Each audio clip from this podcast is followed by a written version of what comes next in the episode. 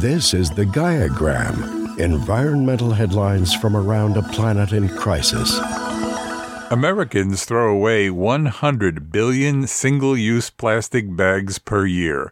And so in mid 2020, some of the country's largest retailers, including Walmart, Target, Kroger, and CVS, teamed up on the Beyond the Bag initiative, an ambitious plan to fund and scale replacements to the plastic bag. A $15 million investment from the biggest names in retail has surfaced nine compelling alternatives to the single use plastic bag. This February, the project announced nine winners out of hundreds of entries from around the world. The solutions range from biodegradable bags that are meant to disappear into the Earth's soil to internet connected bags that gamify reuse.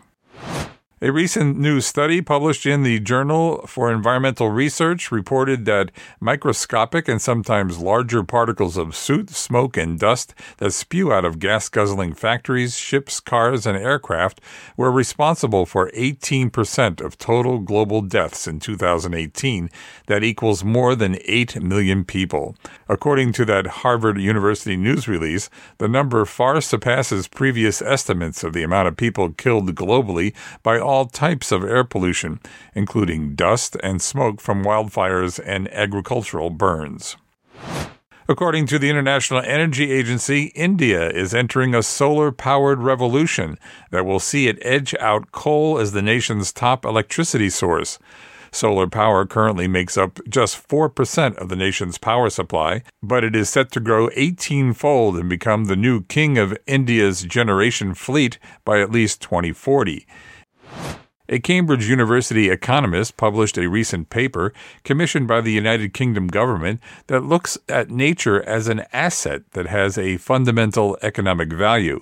It provides food, water, and shelter, regulates climate and disease, maintains nutrient cycles and oxygen production, and acts as a sink for our waste. While produced capital assets like factories and roads doubled between 1992 and 2014, and human capital, health, knowledge, and skills increased about 13%, the stock of natural capital per person declined by nearly 40%.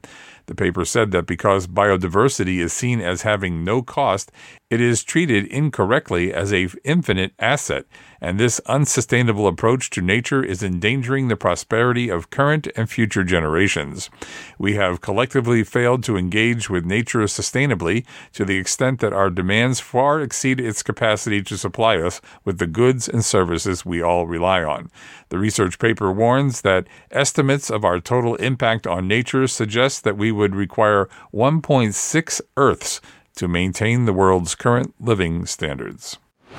A story in the Washington Post reports that planting clover and other winter crops can suck up more carbon gases and help the planet.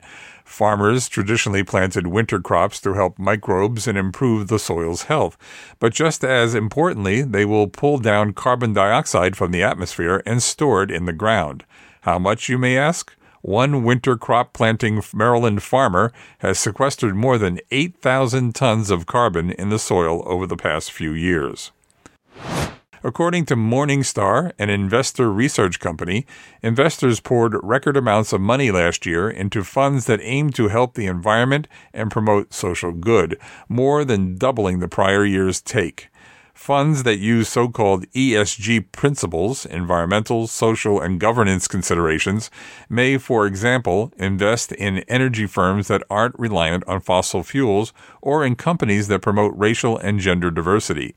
These ESGs captured $51.1 billion of net new money from investors in the year 2020, the fifth consecutive annual record. This was the Gaiagram environmental headlines from around a planet in crisis.